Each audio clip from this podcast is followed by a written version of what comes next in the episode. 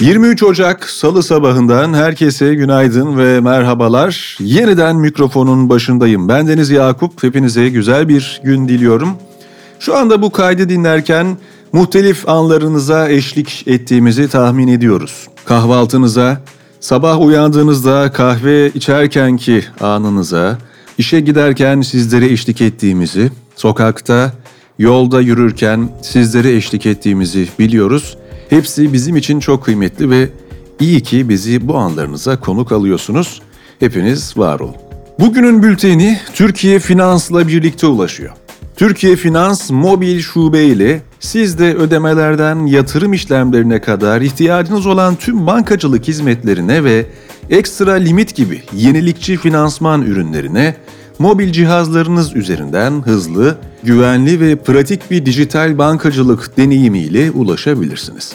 Ayrıntılar bültende. Türkiye gündemiyle başlayalım. Şubat ayının sonunda TBMM'ye gelmesi beklenen 8. yargı paketinin ayrıntıları belli olmaya başladı.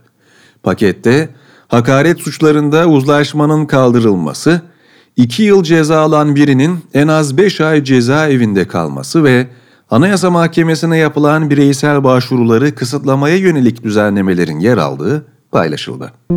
İyi Parti sözcüsü Kürşat Zorlu, TCMB Başkanı Hafize Gaye Erkan ve ailesi hakkındaki iddialara ilişkin, beklentimiz iddialara yönelik milletimizin aydınlatılması ve gereğinin yapılmasıdır. Gündeme gelen iddiaların ardından soruları baştan salmak için yapılmış açıklamaysa başka bir garabet dedi. Tip lideri Erkan Baş, Barış Atay'ın tipten İBB başkan adayı olacağı iddialarına ilişkin gazeteci Candaş Tolga Işık'a açıklamada bulundu. Baş, iddiayı reddettiğini bildirdi. Ravest araştırmanın anketine göre DEM Parti seçmeninin üçte ikisi partilerinin İstanbul Büyükşehir Belediye Başkan adayı çıkarmasını istiyor. Yapılan araştırmanın sonucuna göre HDP'nin tutuklu eski eş genel başkanı Selahattin Demirtaş'ın eşi Başak Demirtaş ilk sırada yer alıyor. İstanbul Su Ürünleri Kooperatifler Birliği Başkanı Erdoğan Kartal, mevsim normallerinin üzerinde seyreden sıcaklıklar nedeniyle Kızıldeniz'den gelerek Akdeniz'e yerleşen zehirli balon balığının Ege Denizi'nden sonra rotasını Marmara Denizi'ne çevirdiğini açıkladı. Kartal, balığın işgalci bir tür olduğunu, salgıladığı zehrin insanlar ve diğer varlıklar için öldürücü özellikte olduğunu belirtti. Dünya gündemi Hamas yetkililerinden Sami Abu Zuhri, İsrail Başbakanı Benjamin Netanyahu'nun anlaşma tekliflerini reddetmesi üzerine İsrailli esirlerin dönmesinin ihtimali olmadığını açıkladı. İsrailli rehinelerin yakınları Netanyahu'nun Kudüs'teki evinin önüne çadır kurarak esirlerin sağ olarak evlerine getirilmesi çağrısında bulundu. Yine İsrailliler Kudüs'teki bir İsrail parlamentosunu basarak onları şimdi serbest bırakın sloganları attı. Hamas, 7 Ekim'de 2023'te düzenlenen Aksa tufanına ilişkin bir rapor yayımladı. Raporda Kassam mensuplarının 7 Ekim'de sivilleri hedef aldığı iddiası tamamen iftira ve yalandır. Sivillerin çoğu İsrail polisi ve askeri tarafından öldürüldü. Operasyon, İsrail'in Filistin topraklarını ele geçirme ve başkenti Kudüs olan Filistin devletinin kurulması yoluyla atılmış doğal bir adımdır açıklaması yer aldı. The Wall Street Journal gazetesi AB'nin Ukrayna'ya yardım tahsisi konusunda Macaristan'ı etkisiz kılacak yeni bir fon oluşturmayı hedeflediğini yazdı. Haberde Avrupa Dış Eylem Servisi'nin Ukrayna için özel bir askeri fon oluşturulmasının önerildiği, Avrupa Barış Fonu varlıklarından yaklaşık 6,5 milyar avro ve 2027'ye kadar her yıl 5 milyar avro ödeme yapılmasının planlandığı yer aldı. ABD'de Florida valisi Ron DeSantis başkanlık yarışındaki seçimlerde Cumhuriyetçi Parti'de başkan adaylığı yarışından çekildi. 7 aydır seçim kampanyasını sürdüren DeSantis, Trump'ın mevcut başkan Joe Biden'dan üstün olduğu açık diyerek ABD'nin eski başkanı Donald Trump'ı destekleyeceğini açıkladı. Harvard Üniversitesi Tıp Fakültesi'nin morg müdürü Cedric Lach ve 3 kişi çalıntı kadavra parçalarını alıp satmakla suçlandı. İddianamede Lach ve eşi Dönis'in insan bedenine ait parçaları 2018 ila 2021 yılları arasında sattığı, Cedric Lach'ın dışarıdan getirdiği insanları morga alarak kadavra seçmesine izin verdiği yer aldı. Sanıkların suçlu bulunmaları halinde 15 yıla kadar hapis cezası almaları bekleniyor. Filipinler Devlet Başkanı Ferdinand Marcos Jr., Coldplay konserine katılmak için başkanlık helikopterini kullanması nedeniyle vergi mükelleflerinin parasını boşa harcamakla suçlandı. Başkanlık Güvenlik Grubu, konsere katılmak isteyen 40 bin kişinin öngörülemeyen trafik sorununa yol açtığını, bunun da Başkan Marcos Jr. için potansiyel bir tehdit oluşturduğunu ifade etti. Ekonomi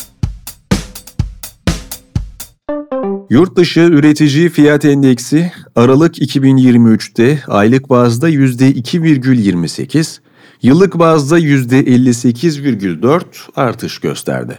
Yıllık bazda madencilik ve taş ocakçılığı %60,92, imalat %58,35 arttı. Eylül 2019'dan bu yana aralıksız yükselen tarımsal girdi fiyat endeksi Kasım 2023'te aylık bazda %1,44, yıllık bazda %38,82 artış kaydetti. İBB, riskli binalar için İstanbul'da ikamet eden maliklere 18 ay, kiracılara 12 ay süresince temin edilen kira yardımlarını %55 artışla 7 bin liraya yükseltti. Binada ikamet etmeyen maliklere yapılan 18 aylık yardımda %50 oranında artırılarak 4500 liraya ulaştı.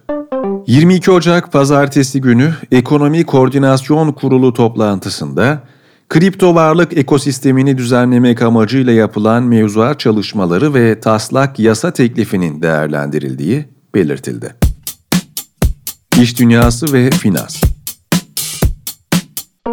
Tesla'nın yenilenen aracı Model 3'ün Avustralya satış ve sevkiyatı arka koltuklarda çocuk koltuğu bağlama aparatı bulunmaması nedeniyle durduruldu.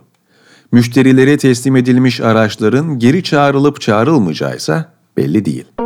Almanya'da tren sürücüleri, sendikaları GDL'in demiryolu operatörü Deutsche Bahn'in son ücret teklifini reddetmesinin ardından çarşamba başlayacak 6 günlük rekor bir greve hazırlanıyor. Commerzbank baş ekonomisti grevin ulaştırma sektörüne günlük 30 milyon avroya mal olabileceğini belirtti. EBRD'nin birinci başkan yardımcısı Jürgen Ringtring, kurumun 2023 yılında Türkiye'ye 2,5 milyar avrodan fazla yatırım yaptığını belirtti. Kırmızı Kedi Yayın Evi, Çin'in Qingdao şehrinde bulunan Dünya Sinoloji Merkezi binasında bir ofis açtı. Böylece Kırmızı Kedi Yayın Evi, Çin'de ofis açan ilk Türk yayın evi oldu. Teknoloji ve girişim Cumhurbaşkanı Erdoğan, Uluslararası Uzay İstasyonu'ndaki Türk astronot Alper Gezer Avcı ile canlı bağlantı kurdu. Erdoğan, Milli Uzay Programımız kapsamında gerçekleştirdiğin bu kritik görevle çocuklarımız ve gençlerimiz başta olmak üzere tüm milletimize ilham kaynağı oldun şeklinde konuştu katı parçacıklarla akışkan ortam arasında homojen karışımın oluşturulmasına yer çekiminin etkisini araştıracağız diyen Gezer Avcı ise deneyin savunma sanayi için önemini vurguladı. Pegasus Hava Yolları, ChatGPT teknolojisini seyahat asistanı Flybot'a entegre ederek ChatGPT ile seyahatini planla hizmetini kullanıma açtı. Pegasus, Böylece yapay zeka asistanıyla seyahat planlama hizmeti sunan Türkiye'deki ilk hava yolu şirketi oldu. Vestel'in 2015 yılında kurduğu kurumsal yatırım şirketi Vestel Ventures, ABD merkezli Elevation'a ortak oldu. Elevation'ın geliştireceği yeni çipleri Vestel'in kendi mobilite ürünlerinde kullanması bekleniyor.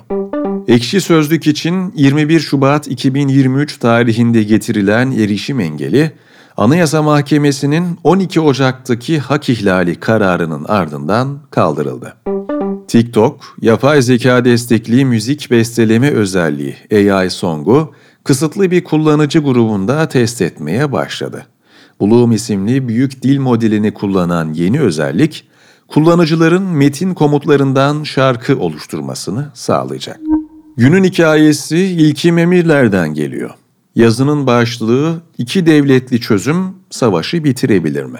Avrupa Birliği Dış İlişkiler ve Güvenlik Politikası Yüksek Temsilcisi Josep Borrell, İsrail'in Gazze'deki askeri operasyonlarını eleştirirken iki devletli çözüm çağrısını yineledi.